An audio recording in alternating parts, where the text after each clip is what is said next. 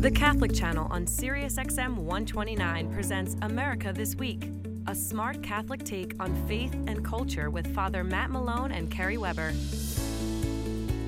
Good day. You're listening to America This Week, a smart Catholic take on faith and culture. I am Kerry Weber.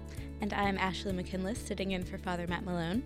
And each week we offer you the news and analysis from the intersection of the church and the world gathered by our team at America Magazine. And one of those team members is here today, Jim Keane, one of our senior editors and uh, head of our literary section, book reviews, etc. Welcome you, to the show. Thank you, Ashley. Glad to have you. We'll be joined by another colleague, uh, Michael O'Loughlin, who's our national correspondent. And he had the cover story in our recent sports special issue, um, in which he profiles the Vatican running team. Um, so that article is Meet the Vatican team running for the greater glory of God and maybe the Olympics. Michael O'Loughlin, welcome to the show. Hello, good to be with you. We're glad to have you. Um, I wonder if you could tell us a little bit about uh, how you learned about this running team. Sure. So uh, earlier this year, back in January, uh, the Vatican had a press conference. Um, they were excited to announce that they were forming a new athletic team um, called Athletica Vaticana uh, with uh, a few dozen runners, basically, uh, people who worked or lived in the Vatican who had been uh, running on their own for a number of years. Uh, but they wanted to form an official association so that they could take part in different track and field events around Italy. Uh, I learned when I was over there that, uh, like a lot of things in Europe, uh, sports is very regulated, and in order to take part in different events, like just things we have here, like uh, 10Ks or half marathons, marathons, things like that, you need to be part of an official team. Hmm. And because the Vatican is its own state, uh, in some ways, it decided that it would try to form its own organization so that these athletes who are associated with the Vatican could take part in these events. So they worked with um, Italy and the official Italian sports federations who said, sure, you guys can have your own team. Uh, even though that means maybe someday, if they get good enough, they could compete in the Olympics and would actually be competing against Italy. But they worked out all the bureaucracy and they launched the team in January. And uh, when I interviewed the the guy who's in charge of the team, uh, he said that there had already been a number of races, and they look forward to maybe participating in uh, different organiz- different uh, competitions for like these small states of Europe, of which Vatican City is one. So it's it's a small and very amateur uh, group right now, even though they have some really impressive runners. But like I said, there is this technical chance they could qualify for the Olympics someday. So they're certainly dreaming big. Hmm. Um, besides maybe getting to the Olympics, does does the team have any goals beyond um, competing in, in races? Do they have a you know Catholic angle to this running team? Yeah, they do. It, it's something I wondered too, uh, because there's certainly a lot. The Vatican's been interested in a lot of issues of sports and faith for a long time. So this isn't uh, the this isn't new. That part of it. Yeah, Uh, that Pope might John come to a surprise. That might come as a surprise to a lot of people, though. Yeah, it was. Um, I mean, it certainly was a lot of uh, new information for me. Uh, John Paul II was, um, you know, he was a skier, he was an athlete himself, but he was also interested in how sports is used to uh, bring people together from around the world. Um, and he invested uh, some church resources in exploring this, and uh, that's continued on up until or up through Pope Francis's pontificate. The Pope has been a big advocate of looking at uh, the role plays in bridging divides between different people. Uh, he's talked a lot about soccer. Uh, from Argentina, he's a soccer fan. Um, that's you know a global sport in a way that maybe Americans aren't used to, but it certainly does bring people from around the world together. Um, and beyond even that sort of theological uh, question of what the role of sports is in terms of the human person, uh, this this team in Rome, um, they not only run in races, but they do charity events together. Uh, they do some volunteering, and they also something I found interesting was they took people who are homeless um, and brought them to different athletic events around Italy so that they could enjoy, um, you know, watching these sports as well, just like anyone else who has, uh, you know, the resources to be able to spend a day uh, going to watch a track meet or going to watch a race. So the the charitable side is um, a big part of uh, what they hope to do. They've also invited uh, some some refugees to be honorary members of the team. Isn't that right? That's right. Uh, there are a couple um, members of the team who are uh, Muslims. Uh, they're refugees uh, that the Vatican sponsored to come into Italy. This has been a priority of Pope Francis to uh, get Catholic groups to be more welcoming to refugees, especially in Europe. And he's leading by example. The Vatican itself uh, hosted a dozen um, or more, I believe, uh, refugees to come to uh, Italy and set them up with Catholic organizations to sponsor them uh, and kind of provided some transitional support as they get used to their new homes.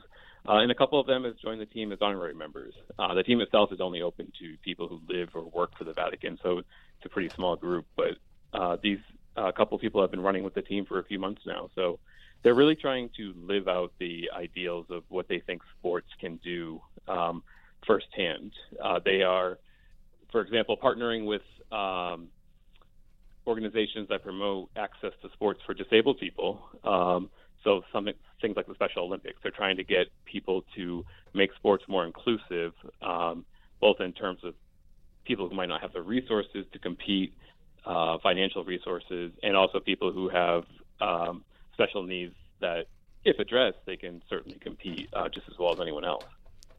Right. One of the team members that you write about is a Swiss guard, um, who's actually, you know, pretty pretty fast. He's one of the faster folks on the team, uh, and he talks about uh, the ways in which it sort of helps him just deal with the stresses of of his life as a young person as well, because he's only 23. Can you talk a bit about his experience? Yeah, this guy was interesting. Uh, his name is Thierry Roach. Uh, he's 23, like you said. He's been Swiss guard for uh, almost two years now. Uh, he made a two year commitment to serve, and he'll be wrapping up his service uh, later this year. Uh, I met him in Rome, uh, and we were talking um, in English. He speaks an astonishing five languages, hmm. uh, but we spoke in English, so that's all I speak. And he told me that um, joining the Swiss Guard was something he had wanted to do for a long time, eh, but when he did it, he realized that it was pretty stressful, um, both because you have a lot to learn when you're uh, moving to Italy and joining the organization. But then also, you're not um, anyone who knows the Swiss Guard. You know, like they wear these um, pretty elaborate uh, uniforms, uh, yellow, red, and blue. Um, and they, you know, they're big tourist attractions because they stand out in um, Vatican City, and they often have to stand still for uh, like an hour at a right, time, yeah. and then they can take a short break and switch. And he said it was actually a lot of work to do that. Uh, and you you know you're perfectly silent, you're not talking, but beyond just standing there, you're actually you are providing some level of security. So it is a stressful job. And he said that uh, he had been running for years, um, and he found that once he was in Rome working as a Swiss Guard, that he found uh, being able to run after work to be a kind of a release of that stress. And he said, you know, just as a young person, uh, someone who's 23, like with the onslaught of technology and digital culture, that running was his chance to kind of get away from uh, screens, get away from stress, and really just focus on uh, being present um, and ex- doing some exercise as well. Uh, and he actually uh, is a really fast runner. He was pretty humble about it, but he ran the Rome Marathon last year and finished in about two hours and 45 minutes. Um, yeah, that's a decent time. It's very decent. he, was, uh, he won the bronze medal in his division, and he finished 26th overall. Uh, so he's a really good runner. Uh, he is hoping to be able to compete in something called the Games of the Small States of Europe. This is that uh, competition I was talking about for uh, these smaller places that don't um, have the opportunity to sort of place in the Olympics, uh, but still want to compete. So we're talking about uh, Cyprus, Iceland, Liechtenstein, Luxembourg, Malta, uh, and the Vatican is hoping to be able to compete in that. And he would be one of the uh, top runners because he's he's a really fast guy. So that uh, when I interviewed him, it was uncertain if the Vatican would be accepted into the 2019 games, which take place um, at the end of May, beginning of June. Uh, but if they do, he'll be able to compete, and then he'll wrap up his service, um, and then he's moving to the United States to learn English. So uh, he is one of the more interesting members of the team for sure. You know, Michael, one of the things that I, it struck me, I, I was in Rome in the fall for our, uh, Archbishop Romero's canonization, is that the Swiss guards are standing there and everyone's taking pictures of them and trying to take pictures with them, but they also are trying to be bodyguards. And they're also trying to do crowd management. And so it must be incredibly stressful. And I would see why you would yeah, want to. I mean, he alluded to that that you know they are picturesque, and you can buy postcards, and you know, people want pictures with them, selfies, which they don't do. Um, but yeah, they are providing some security. Of course, the Vatican's protected by all kinds of security forces, but they are, you know, first and foremost a security feature. So he said it is a pretty stressful job. Uh, some people, he said, will stay for their whole careers. Um, it's a two-year commitment, but you can keep renewing it and you know be promoted up through the service. Uh, he's going to leave after two years because he wants to pursue other opportunities. But it, it is more than just kind of a decoration, even though they are kind of memorable outfits. Yeah, you know the other interesting interesting thing I thought about this is when you look at it from a perspective of spirituality and scripture, like how many of our metaphors, like from St. Paul, have to do with sports? You know, running, I run the race, or boxing, or even a notion of you know sin being, you know, it's a metaphor from archery that you you miss the target uh, that there is this long connection between our Christian spirituality and sports. Yeah, and uh, the the Monsignor I spoke to, who's uh, he works for the Pontifical Council of Culture. Um, his name is escaping me right now. Uh, um, Sanchez, I think, Monsignor Sanchez. Yes, Monsignor Sanchez. Uh, he told me that there is this uh, kind of implicit notion that sports is important to human life. Um, within the Christian tradition, that there is this understanding. Uh, and then, of course, if you look at popular culture, it's immediately clear. I mean, people uh, spend a lot of time participating in sports, um, a lot of time uh, watching sports. There's a ton of money. I mean, we just heard a, a baseball player in California gets a $430 million contract. I mean, these are big, big things in, in human life. Um, but he said he found it interesting that there's really not a lot of theological reflection about sport mm-hmm. and uh, the Christian life. He gave a, a couple of books that he thought were interesting. Uh, one by a Jesuit named Patrick Kelly called Catholic Perspectives on Sports, and another by an Anglican theologian, uh, A Brief Theology of Sport uh, by uh, Lincoln Harvey. He said he found those two things helpful, but he really wants to use his office to uh, kind of get people to start considering the role of sports in the theological world. Uh, and something like uh, something like that started a couple of years ago when the Vatican hosted a conference for leaders in the sports community from around the world. They came to Rome. Uh, Pope Francis addressed them. Uh, this this office sort of asked them to consider how to make sports more inclusive, and that uh, that was focused more on you know the the world of sports. But he said that might be a launching point for theologians to consider how sports is connecting people today, um, especially as we become more disconnected and kind of more siloed by our interests. Uh, now, Mike, you talked uh, to a lot of people at the Vatican for this article, but you also spoke with uh, some folks, just regular old runners here in the U.S., uh, and Sister Anna Rose is one of those people. and I find it really interesting the way in which she speaks about uh, running, in that it's not an end in itself, but it's actually helping her to develop Christian virtue. That she that is is how she's viewing it, and that she has some really interesting ways of combining prayer and running. Can you talk a bit about that? Yeah, absolutely. Uh, Sister Anna Rose, uh, she's a member of the Franciscan Sisters of Penance of the Sorrowful Mother, which is a community of about 40 women uh, near uh, Franciscan University in Steubenville, Ohio. Uh, and she said that exercise is a part of the spiritual discipline of this community uh, for all the members. Um, everyone tries to um, exercise in some way about three times each week. Uh, for her, that means running. Um, and she said when she first started running, she hated it and that she was only running for a couple of minutes a day. But there was something um, there that she knew was good for her. So she decided to stick with it. And eventually, those two minutes became five minutes. And then slowly, um, you know, she reached a mile and then a couple miles. And she decided that it was a good uh, spiritual discipline for her. And she uh, signed up to complete a marathon, um, and that's what she is training for now. It'd be uh, held in May.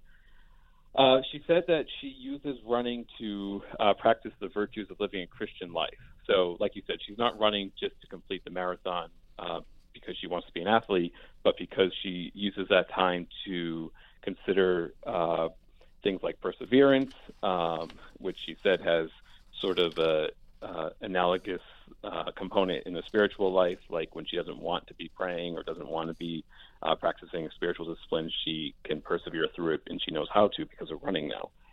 Um, she talked about even when she's running inside on the treadmill. She, there's a couple of treadmills in the community. Uh, it's set up in front of an image of Jesus washing Peter's feet, and she says she uses that time to sort of meditate on that image and consider uh, the heart of the gospel, which she said was Christ self-emptying. Um, so yeah, she kind of was an interesting um, look at how religious uh, members of religious communities use exercise and running for spirituality. And in the course of research for the story, uh, I of course found that she's not alone. Um, I found this interesting story uh, back in 2011. A group of 52 Catholic nuns uh, ran the Beijing Marathon. Um, they split up the race, so each of them took a leg of it, so it wasn't too much work for any single uh, sister. And they uh, did this to raise money uh, for people living with HIV and AIDS, uh, and kind of to raise awareness about um, that condition uh, for people in China. In Rome, there's a group of seminarians who play a play in a soccer tournament each year. It's called the Clericus Cup. Um, so this is like the different seminaries that countries have in Rome have their teams and they compete against each other.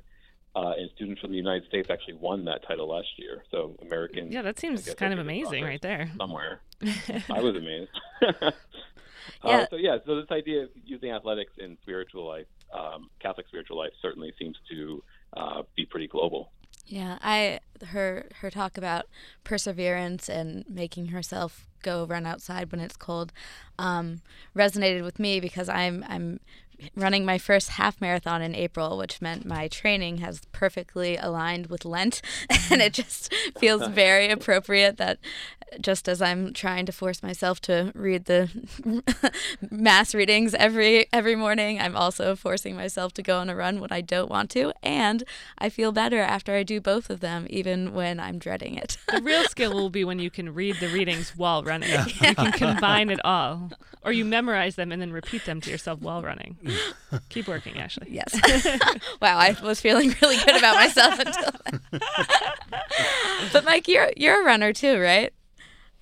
I am a runner. And um, so, how yeah, do you run in Rome? I'm I'm trying to picture like getting in miles on those crowded, winding pebble streets, and like the cobblestone, yeah. like they're just hazardous. Yeah, when I, when I'm in Rome, I, I make it a point to run because usually I'm there covering uh, different church events, which are you know stressful in their own way. So running for me, like uh, Thierry Roche, the member of the Swiss Guard, is sort of a way to release stress. Uh, and so I've actually made it a point to go down to the river. Um, so there's the Tiber River kind of cuts through Rome, and there's a uh, bike path along the river. Uh, and I write in the in the article that uh, well, it's nice to have something that's paved, not cobblestone, and no traffic around, other than like really sometimes crazy bicycle drivers. um, it's like not the most beautiful place because Rome, of course, is known for like this immense amount of graffiti, uh, and it's tons of it down along the uh, the river uh, bike trail, and it's like kind of strewn in garbage. Uh, and you know, I was there in October running, and I, I came across this crime scene where there like turned out to be a body, so I had to turn around and go the other way. Uh, but I write about in the. He's printing a lovely like, picture for us. Thank you, Mike. no, no, no, no. Here's the lovely part.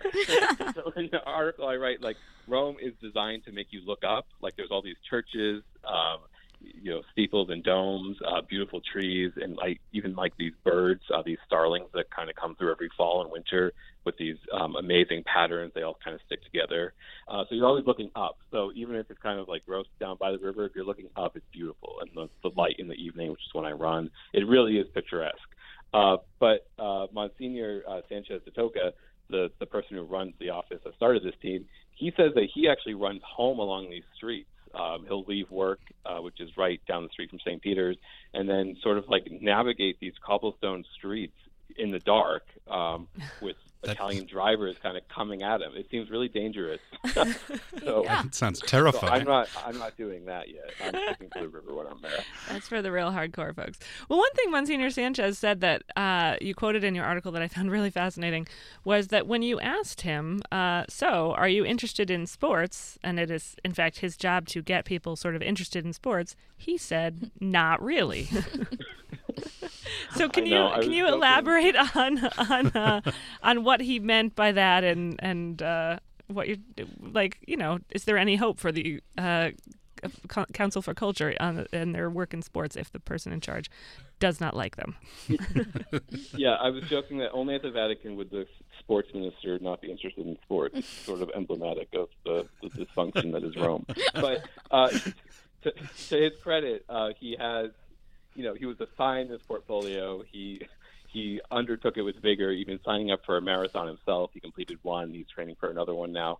Uh, but he says, look, even if he's not personally interested in, you know, spending a day watching a soccer game, uh, he does like to get out there and participate in athletic competitions himself. And he said he understands uh, what's driving this isn't like sports itself, just like Sister Rose, like not wanting to run just for the sake of running. It's this notion that sports can bring people together across cultures. So he's interested in that. He's interested in bridge building, and he can certainly muster up the energy to, uh, you know, stay interested in sports long enough to understand this phenomenon. So I- I Right. yeah, he seems to is some hope. understand. Oh, go ahead. No, there, there, there is some hope that with the Pope's backing and this um, this Vatican office interested in the topic, that the Vatican can use its power of convening to bring together leaders in sports to look at making it more inclusive and expanding access, which is uh, one of their main goals. Right, right. Yeah, he seems to understand that even if he's not like going to be throwing a Super Bowl party anytime soon, like he's not interested in watching the sports. That the that the competitions and the team aspects and the exercise and the spiritual uh, and physical vigor that go along with it all have value. So he's he's not totally undercutting his department, I guess. No, and I tried to give him. I, you know, I said, "Come on, not even soccer." He said, "No." really, I tried to give him a way to, you know, backtrack, and he didn't. So, Well, you know, we, we had in a recent issue of America uh, an article about Marshall McLuhan, and Marshall McLuhan said once that uh, um, he thought even televised sports, you know, events like the Super Bowl, actually played kind of a semi-religious function in the sense that they were rituals that brought together people across family generations, across language barriers, and across economic barriers, and so they did have sort of a semi-religious function. Yeah, I mean, I grew up in Massachusetts, and if someone you, like you be, you are baptized Catholic, and then you're indoctrinated as a Red Sox fan, Yeah. like in my family, that's it. Like my mother, like literally will bring Red Sox gear down to my son in New Jersey just and like put it on him to make sure that New Jersey doesn't make him a Yankees fan. At which point, once he, my son went out in his Red Sox, he's three, he's almost three years old. He went outside in his Red Sox cap, uh, and the guys from the electric company were there. And he look, the guy looks down from his cherry picker while he's working on our lines and goes. Boston, and I was like ninety percent He's sure he was just gonna cut the electricity off. I was like, please don't heckle my three-year-old, and please fix our lines. Don't cut the electricity. Please, like, let this be okay. uh, Mike, what most surprised you when you were reporting this story out? Was there anything that you didn't really expect? We got a couple minutes left. Yeah, honestly, I, I didn't expect uh, some members of the team to be as, as good runners as they are. Um, in addition to, to to the Swiss Guard, um, you know, I'm thumbing through the article now so I can find her name. Um, there is a woman on the team, another a, a young woman on the team who actually has won um, a half marathon, um, and I'm, I'm just really impressed that this sort of amateur group of Vatican runners has you know posted some really great times. Uh, so I, I guess I shouldn't be too surprised because these were runners before; they just didn't have their own team at the Vatican. But I, I'll be intrigued to see um, if you know if this Olympic goal um, actually comes tr- to fruition at some point in the future. Yeah, it would Uh, be I know really fascinating. Especially be, if they uh, have to run in like I, I'm picturing the uniforms, maybe mirroring the Swiss Guard uniforms. Of some sort. Probably yellow and yellow and white Vatican flag. Well, I guess that wouldn't be as fun. it's not quite as fun, That's- Ashley. That's what the uniforms are now. So they have uh, yellow uh, T-shirts with uh, white papal insignia on, on the corner. So they've gone with the yellow and white. They've route. gone with Uh, the, but the, Mi- the subtle, Cipriani, tasteful. the- she won the Vienna half marathon. Uh, so yeah, they have some impressive athletes. Uh, so I I'm really going to pay attention the next few years and see where they go Yeah. with this. Have they have they gotten a chance to get a blessing from the Pope for their for their team? That is a good question. I will I will report that out and get back to you. Okay. well, I'm sure he approves. Yeah. uh, it- maybe he'll start uh, a soccer team next. Well, thanks so much, Mike. We really appreciate your taking the time to be with us today. For more everyone. on Mike's article, you can go to americamagazine.org slash sirius, meet the Vatican team running for the greater glory of God and maybe the Olympics. You can follow us on social media, Facebook, Twitter, etc. Uh, so thanks very much for listening. For Ashley McKinless, Jim Keane, and myself, have a wonderful day.